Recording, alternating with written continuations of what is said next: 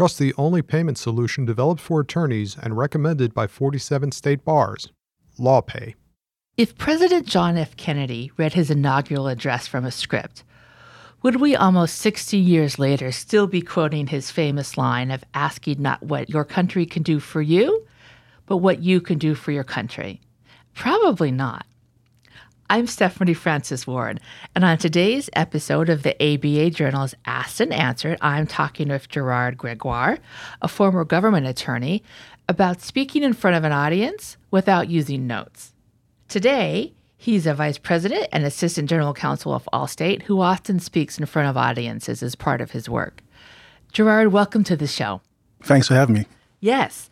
So, you have your first opening statements coming up or you have to do a big presentation in front of a large audience and you're terrified that if you don't have the words in front of you, you'll forget something important. What should you do?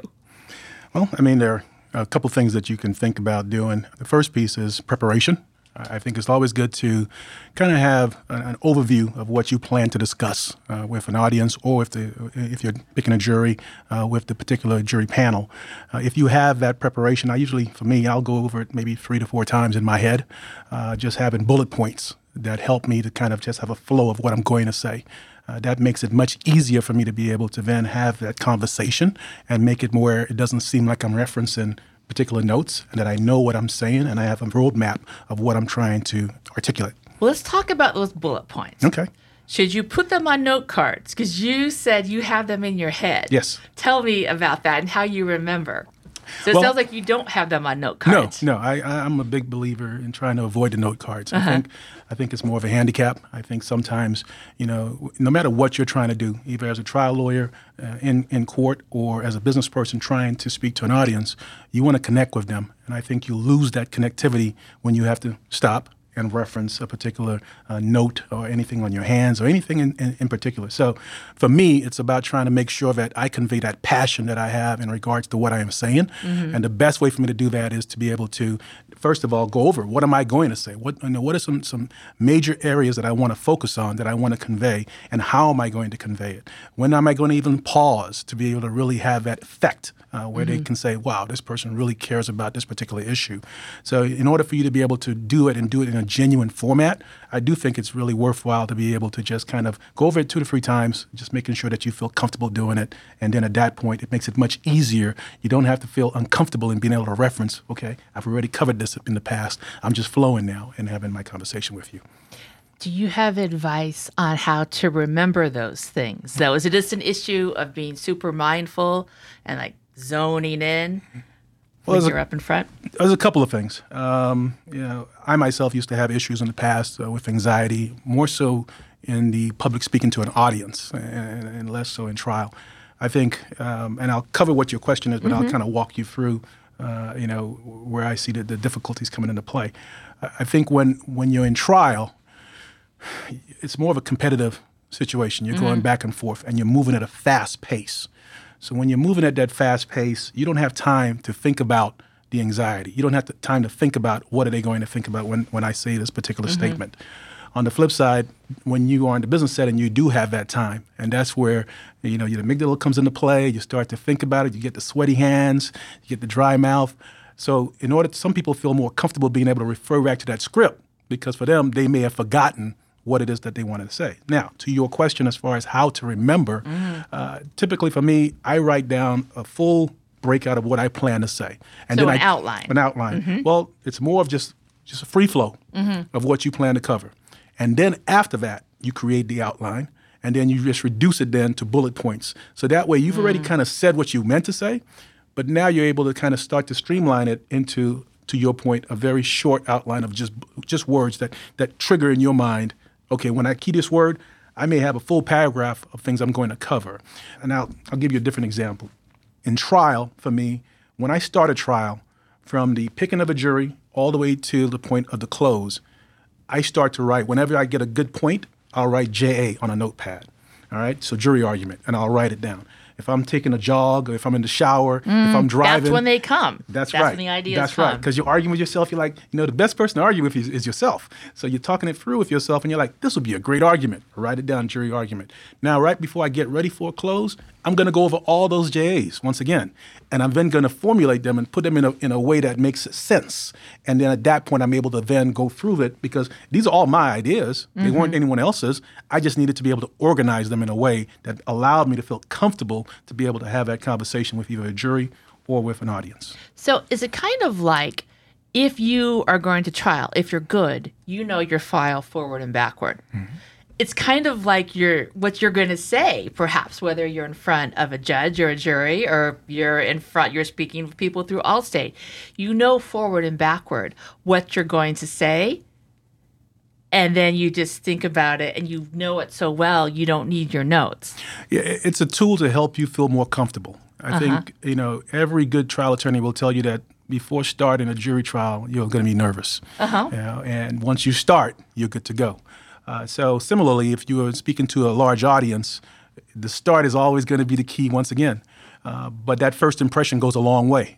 People read a lot into how you start, and so in order to be able to maintain uh, that connectivity and that engagement piece, you need to be able to start off showing confidence that, hey, I'm going to connect with you. I'm going to reach to you. I'm going to make sure that whatever you're thinking, I'm thinking, and that you understand exactly where I'm going and that I'm leading you in the right direction. Well, do you think to have some of that flow, maybe maybe you shouldn't do this for your first big trial or appearance or speech, but maybe have a good idea of what you're going to say, but don't know it word for word for word so you appear more natural. Agreed, agreed. I think when it's all said and done, it's an understanding that no one in the audience knows what you're going to say. Mm-hmm. And for a lot of us, uh, we think that you know that's the that's the fear is that someone may know what you're going to say and that you may be wrong. You have to understand that whatever you're saying, no one knows that. So as long as you feel comfortable that you are, are articulating what your point is, then you should be able to flow with it, and that is no set prerequisite as far as certain words that have to be covered. The tool of being able to have the outline is just to allow you to just have a reference so that you can feel comfortable in having a conversation. It's not about that I have to hit this word at this time. I may hit it two or three points down than where I, I intended initially, but ultimately I've been able to cover that without having to reference notes. What do you have on the podium in front of you? Do you have an outline? No, I do not. Mm. I'm typically one of those that, you know, I may go a good 20 minutes and I can just cover. Now, mm-hmm. i- in terms of being able to do that, to your point, you know the information, mm-hmm. but there is practice involved. And so for me, I will practice two or three times in terms of before I have, if I have a major speech in front of a large audience, I'm going to practice two or three times before I actually do it. Uh, one of the things I've realized is, you know, when we, let's say in, in picking a jury, I'll use that as an example you have certain types of cases where you're going to use similar questions. So the first three or four times you do that, you're going to practice. But after a while, you get the handle on it and you start to be able to do it without any any need because you feel much more comfortable. That way, you're not worried about the conversation. You're able to actually think about the questions that you're asking and being able to pin, you know, pinpoint on that. So I think ultimately it's more about the preparation piece, but understanding there's a science to it too. Um, going back to what I talked about in regards to fight or flight, uh, you are your amygdala is coming into play, and you can sometimes get stuck which is what you know produces the need to then refer back to your to your script. So if you feel like you know if you've taken some steps to help you with that, I think it puts you in a much better position to feel comfortable. Uh, some of those examples include, you know, I, I sometimes think about you know, a, pleasant uh, experience that I have, be it uh, my kids, my wife, a date, you know, something that allows you to just kind of start to relax. Um, You start to think about smiling. Um, a lot of times when we have conversations, uh, especially as I said, as lawyers, it's much easier. Right now, I'm sitting across from you. I'm just talking to you.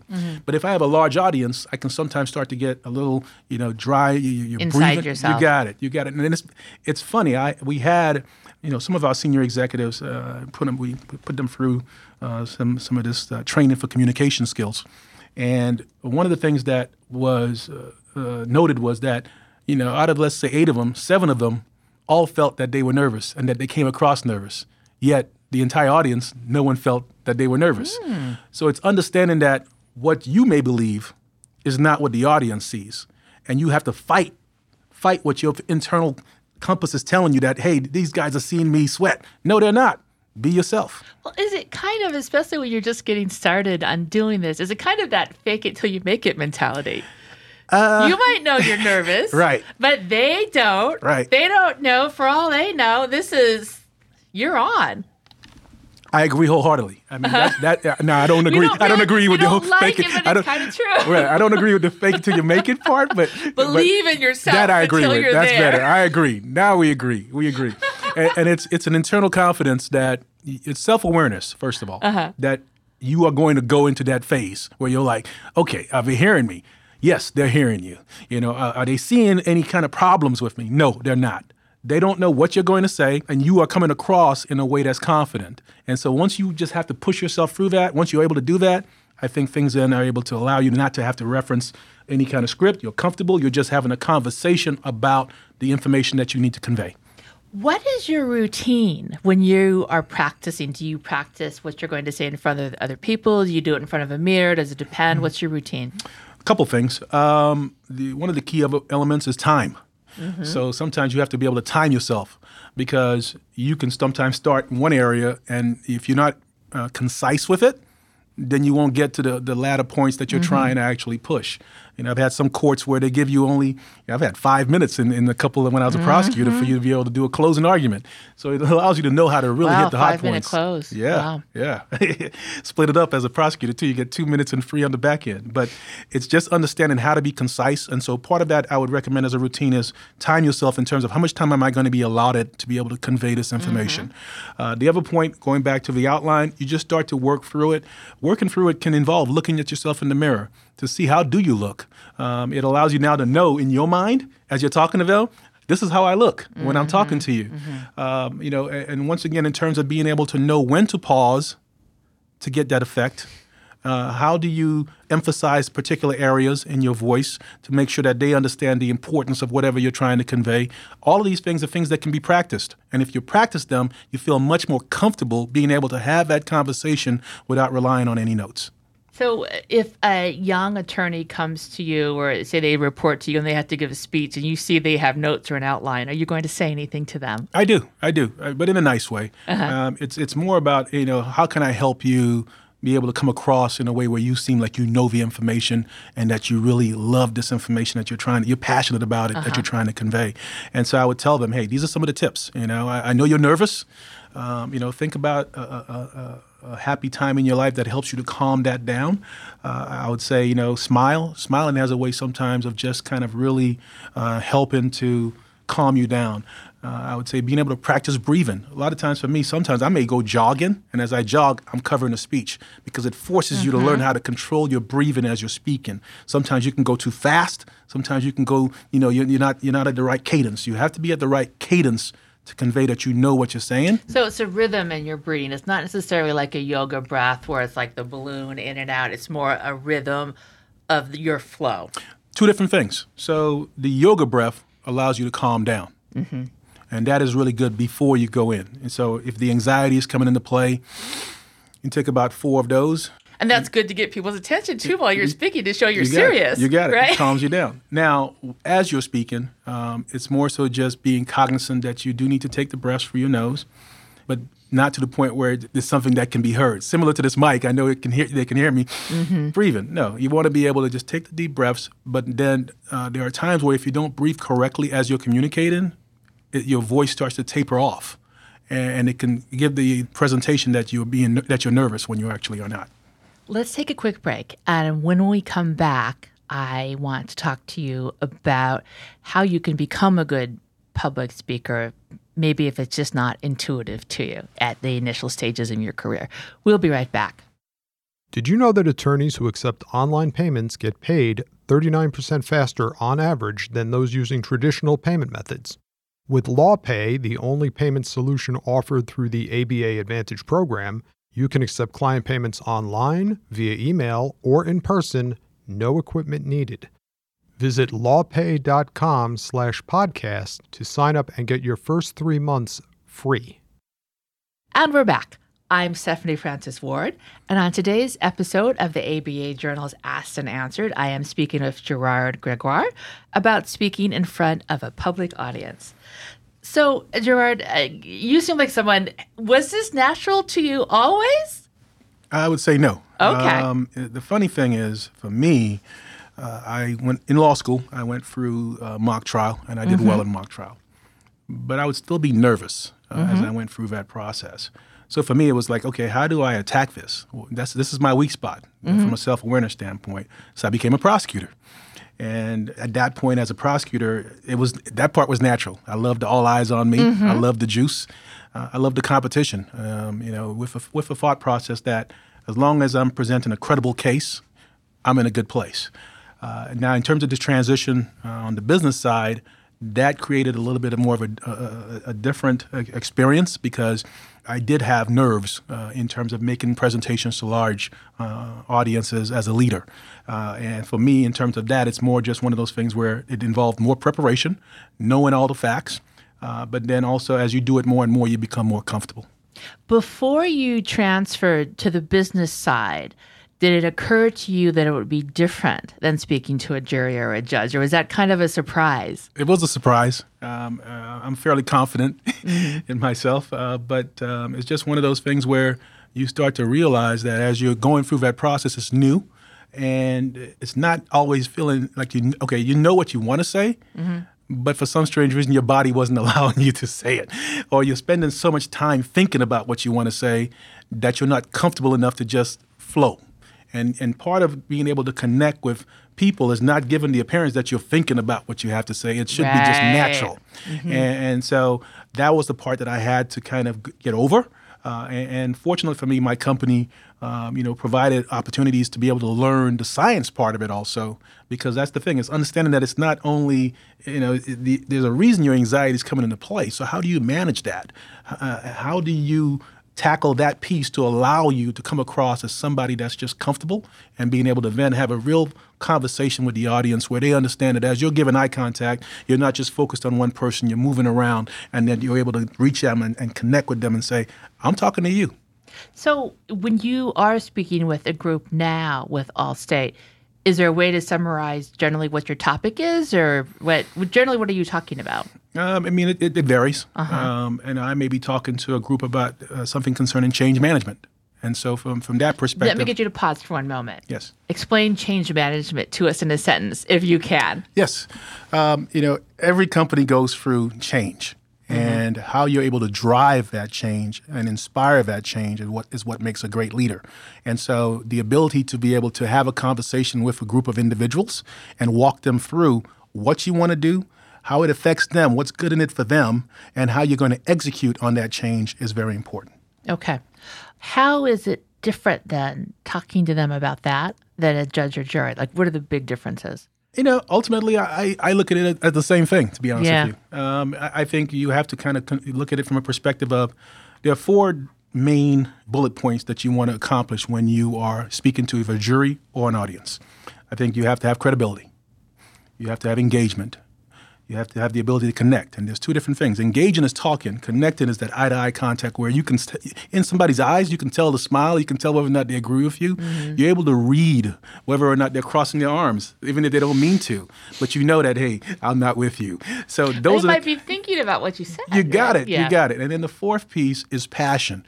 You have to have passion about what you're talking about. Because if they realize you have passion, they'll start to figure out, they'll be open to listening to you because obviously you believe it. So, why is it that you believe it? And that allows you to be able to articulate why it is you believe it and how we're going to get it done. How can you convey passion without being seen as being phony? It has to be authentic. Uh, I, I- think you know when it's all said and done, as a trial lawyer, we know that what jurors are looking for is authenticity. Uh, if they believe you, then they'll they'll give you that opportunity to hear you out in terms of what you believe is the, the, the theme of this case or what, what, what actually occurred. But if if you don't convey that authenticity, then you've lost. Similarly, in business side, it's still about authenticity. Uh, you are the man, you know, and so uh, the people that are employees that are looking at you for direction, they are they are skeptical at first, but they have to feel like okay, you understand and you care about them, and once they understand that, they're willing to give you a chance. And uh, as we know, unless someone wants to go the government path like you did, it's hard to get trial time for young lawyers. But it kind of sounds like, from what you're saying, I mean, I, there's not anything that can really replace trial time. But you can go out and do public speaking and speak persuasively and authentically. And, you know, it's like that old joke in show business shine a light on me and I'm on. So if you want to get better at public speaking, but you don't get a lot of court time, what can you do? What's your advice? So great, great question. Um, you know, one of the things I did, even when I transitioned uh, to the civil side, uh, was I would get on panels with the ABA. Mm-hmm. Uh, that forced me to prepare, but it also forced me to have conversations with large audiences. I, were you one of the few though that wasn't reading off of notes? no, I don't use notes once again because I. No, I, but I mean, were the others doing it?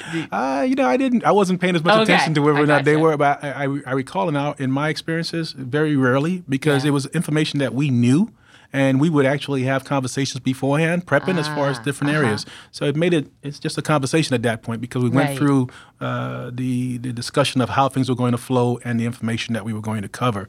So I would say that I'd say Toastmasters is another opportunity, um, you know, to be able to just put yourself out there uh, because, as you said, very few of us have the ability to go to trial, and it's mm-hmm. it's it's about trying to work in the ability to get that experience uh, as far as experiential training where you're out there. So, be it Toastmasters, be it going and speaking on different uh, panels if you have an opportunity, or you know, church. Can you speak at church?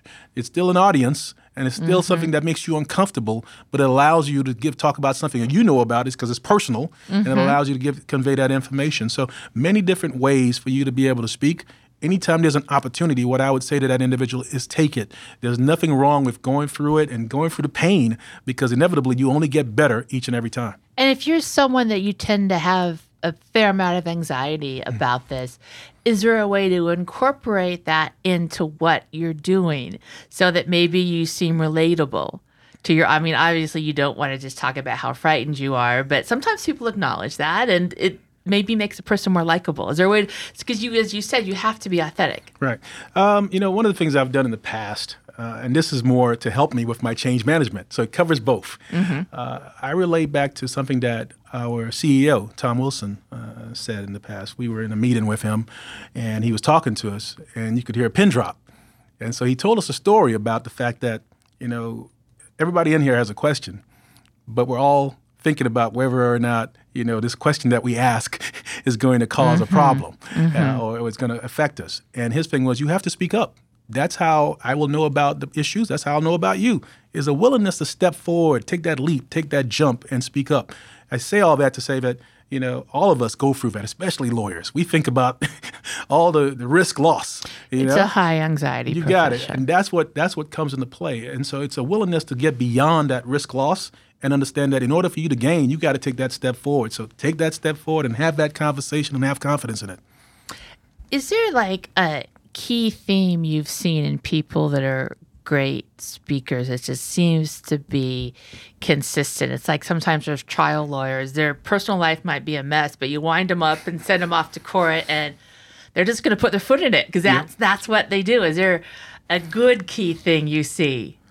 That's a good question. Wow. I mean, I, have seen quite a few great trial lawyers, and uh-huh. some of them had some uh, some rough rough backgrounds in terms of once they got out of court, but once they were in court, they were on. Yeah, yeah. Uh, but for them, it was one of those things where they could connect with people.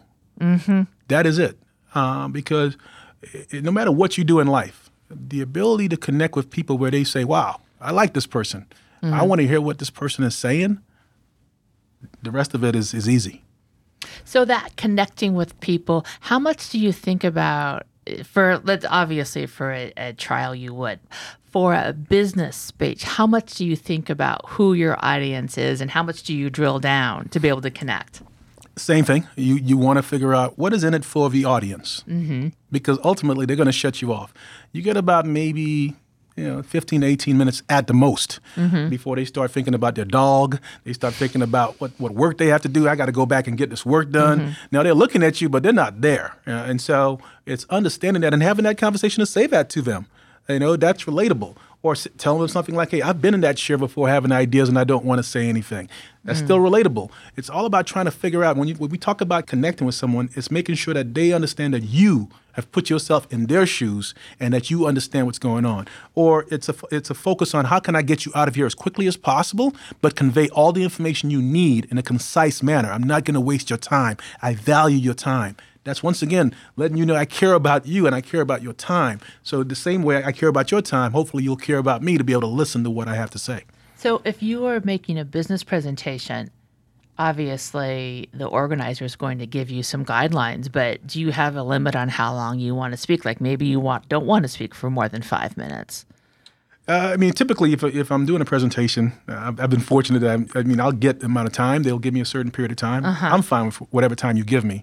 Uh, What's I, a perfect time for you? For me, uh, I'd say 10 to 15 minutes mm. because that's the amount of time that I'll have as far as your, your attention span. Um, going back to uh, when I was a prosecutor in, in, in, Dallas County, I had a court that I, I, I, practiced in, one of the courts, and that judge gave us five minutes. At the time, everybody would gripe about it. But what it allowed me to do was learn how to be concise. Mm. Uh, now, granted, I do speak quickly, mm-hmm. uh, but if you speak quickly and loudly and clearly, people can still follow. And it also forces them to follow because they have to keep up with the pace that you're talking. So it's understanding some of these nuances and how to maximize uh, the use of them. How do you know though when quickly is too quickly? Oh, they'll tell you. well, but they won't if you're oh. doing it in front of oh, a, a, work okay. audience. That's a great point. So uh, there are times when you have to be able to weave in that this is a fault. This is this is something that you recognize that you have, uh-huh. and so you can weave it back in to say, "I am so passionate about this. That's why I'm talking so fast." and so you have to remind yourself now to slow down. But they understand. So it's yeah, you do have to. Uh, part of that is a self awareness of understanding. You know, what where do you have some areas that can sometimes negatively impact what you're trying to drive home. Okay. That's everything we have time for today. Thank you so much for joining us. Thanks for having me. And listeners, thank you for joining us as well.